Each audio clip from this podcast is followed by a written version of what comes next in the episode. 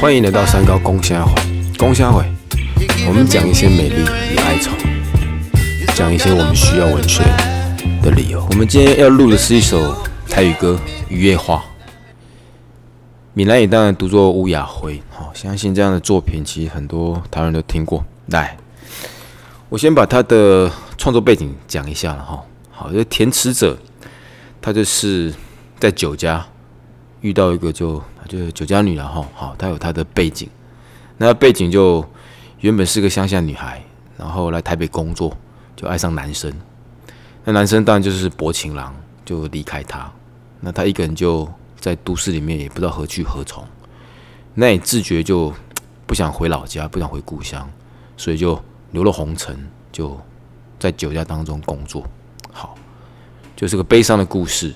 那填词者，好就写作雨夜花，就是一朵美丽的花吧。夜雨打下，啊，让它花瓣落地，啊，人生可能就从彩色的吧，变成我们比较不要的孤单或者是悲惨。好，歌谣是他的歌，呃，整个歌曲是娓娓动人的哈。我们请今天来宾帮我们读一下其中。的若干歌词，然后呃，我们今天这来宾比较特别，他不会讲台语。其实理应台语歌要用台语读会比较传神，但我们今天请来宾，他台语真的是完全不行。我们让他用国语帮我们读歌词。那我先大概带他的背景，何以一个人完全不会讲台语？他越南人，张天贵。就何以你跟越南人的关有关系？就是我小时候都是在台湾出生嘛，然后到了幼稚园，因为有些家庭背景因素，好了就回到越南那边，因为回到越南那边玩的太开心了，就不小心玩了七年，就没有我要回来台湾读书，然后读了到国中才开始发现没有那个身份证可以继续读，所以才逼迫回来台湾读国中。刚刚聊到个亮点，没有身份证是什么意思？就是欧美。因为我不是在越南出生嘛，所以没有那个。我知道，我知道，等于是没有那里的身份。对。好，所以哇塞，所以越越南是住到没有身份证再回来，所以根本上你从幼稚园就一毕业就过去。对。好，所以其实也算好，这样算越南对，因为你的就整个童年就是在越南度过嘛。对。那可能就是为了身份的问题，不得已回来台湾。好，所以台语不会讲这个合理的哈。好，那拉回我们这个作品的重点，你们帮我们用国语。所以你国语也是国中回来才慢慢学？呃，自学。自学。对。啊，你我我什么时候认识你的？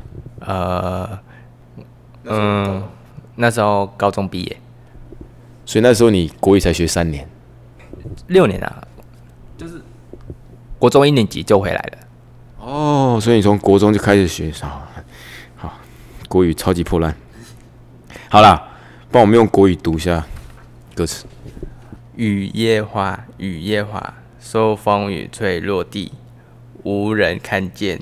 每日冤街，花谢落土不再回。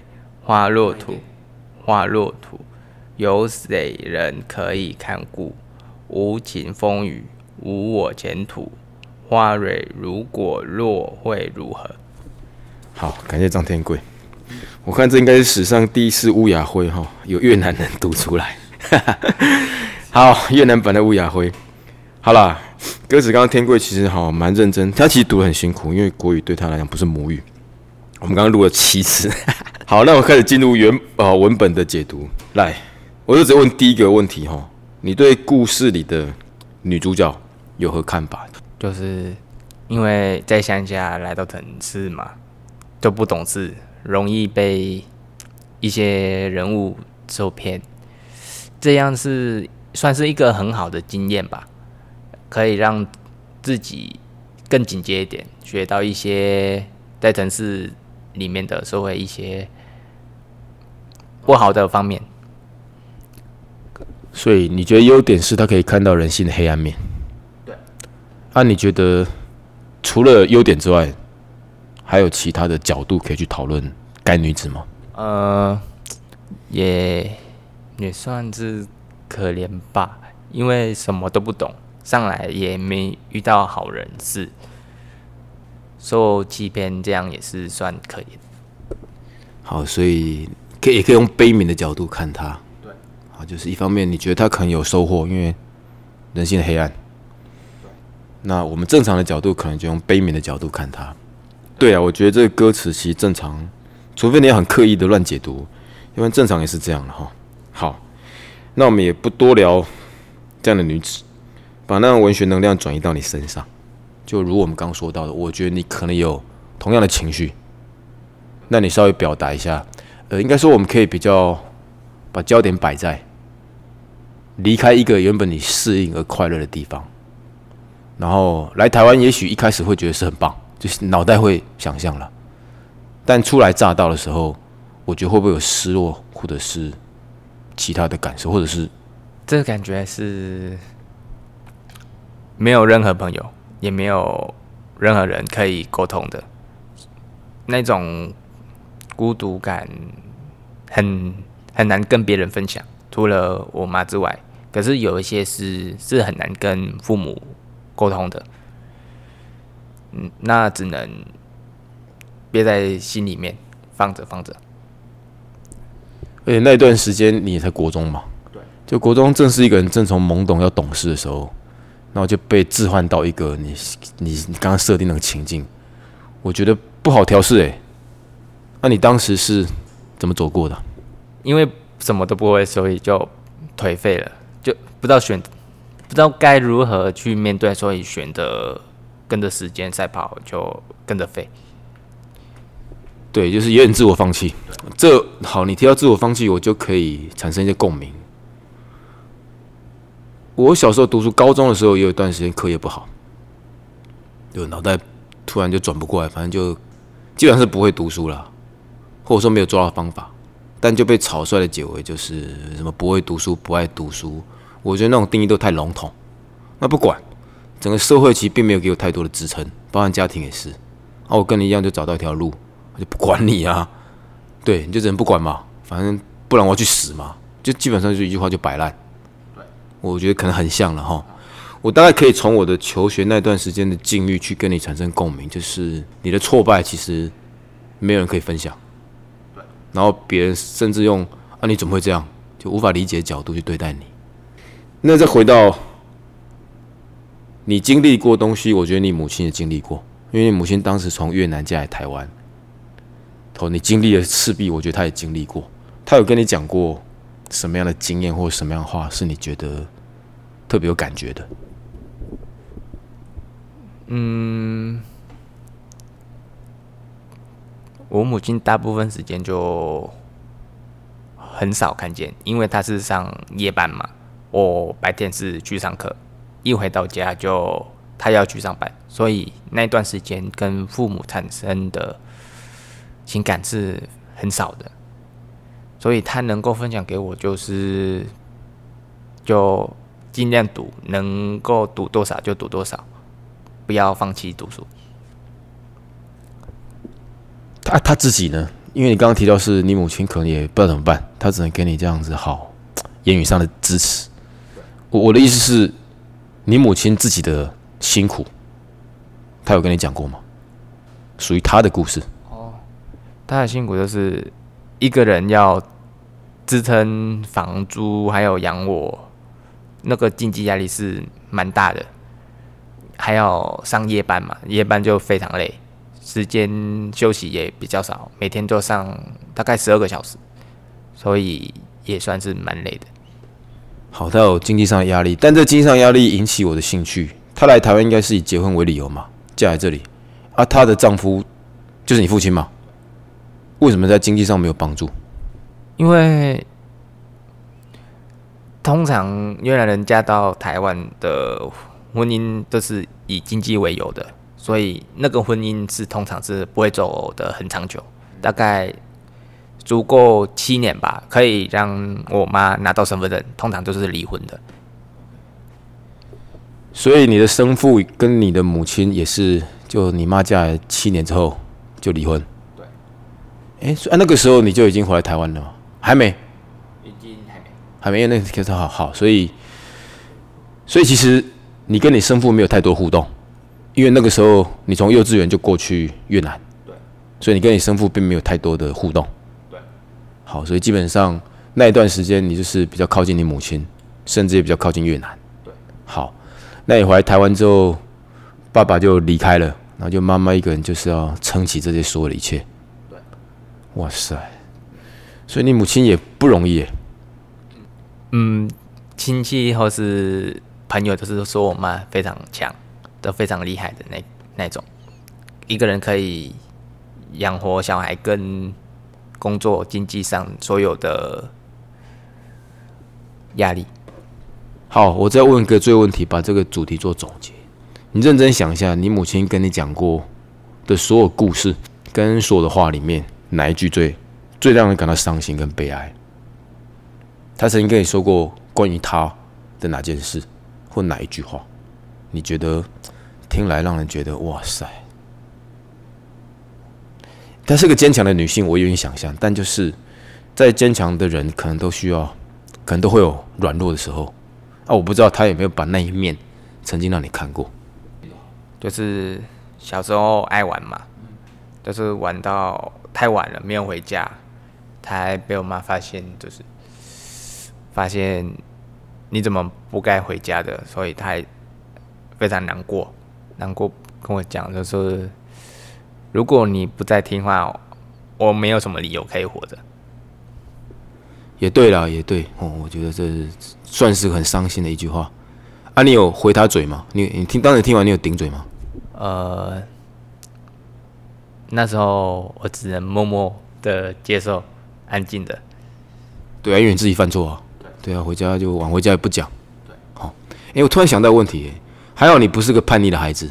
如果当时你很叛逆，像我很叛逆，我就说那些公司，哎，你越南话还很行，对不对？对。你帮我用越南话讲一句台语，就是你公阿小，然后你用台，你用越南话讲，就是你直接讲，直接翻译台语，你公阿小的越南版。每两两个议题。免了了盖一点，OK，好啦，那我们换别的来。好，我觉得你的故事跟你母亲的故事，我觉得都很棒。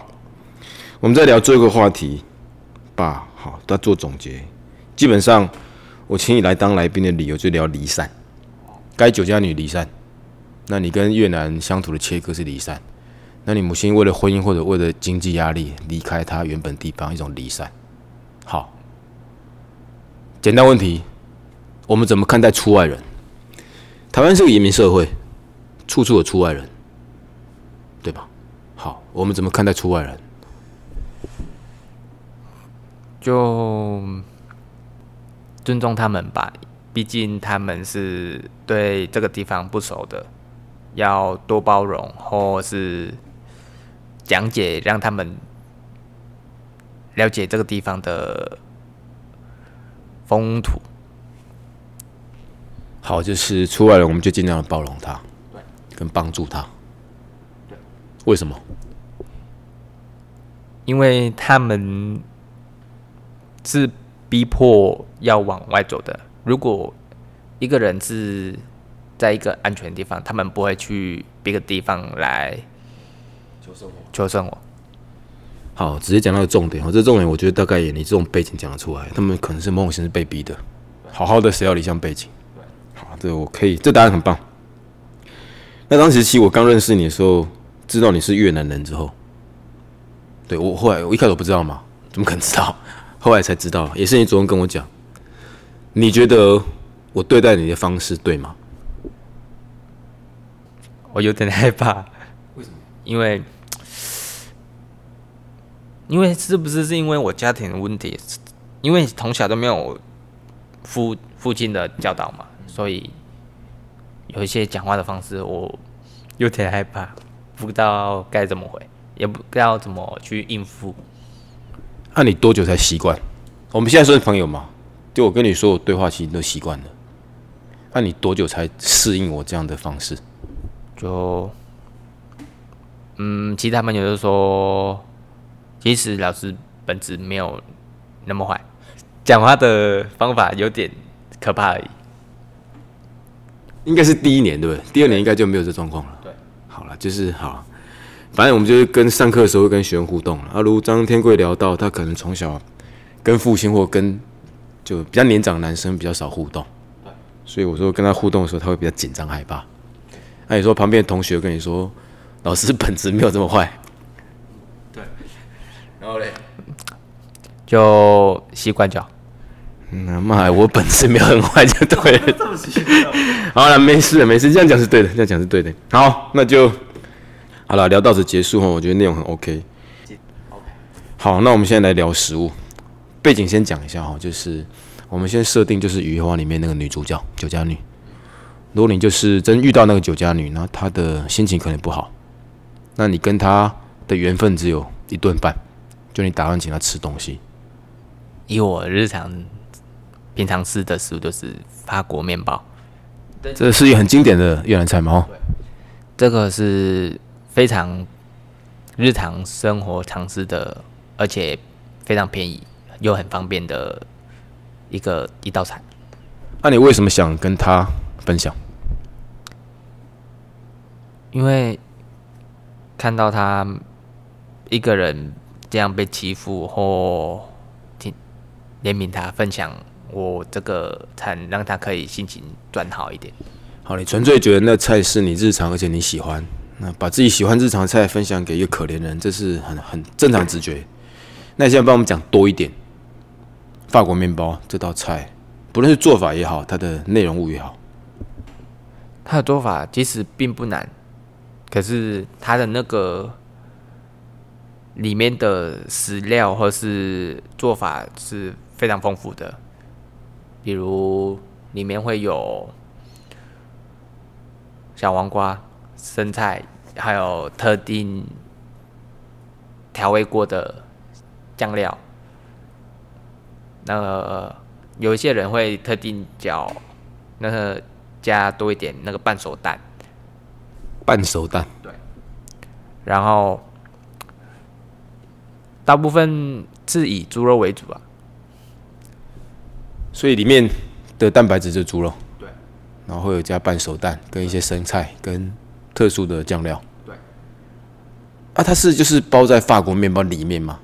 就是把法国切开，类似 Subway 的那一种，然后切开放，把饲料放进去。好，那我可以想象啊，就是粤式的 Subway。对。好，跟酒家你分享那一，我觉得这菜吃菜吃菜简单呢，简单哈，就面包夹菜。但我这样初步想，其实我好像没有吃过。那我认真想，会有点干呢，就是会，就是面包加你会干，可能需要饮料，对，或者汤品。如果那个女生说，哦，给我给不给洗，她噎到，那怎么办？我们通常都是配一杯冷泡茶。也是越南的吗？嗯，几乎都是粤式做的，因为他越南也有种茶嘛，那种茶就是无糖的，非常清爽。好，就越式冷泡茶。对，我真的没有吃过越喝过越式越式冷泡茶，改天试试看。好，我觉得蛮经典，就法国面包、越南茶。那我觉得今天好的节目录的蛮成功，张立贵跟大家说再见。呃，谢谢大家。好，再会。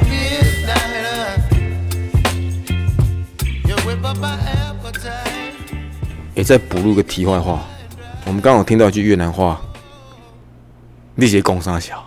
哦，我们现在在学一句，啊，不是学跨三小，就动词变化。看哦，每年演给一台，每年演给一台，你也看小。对，OK。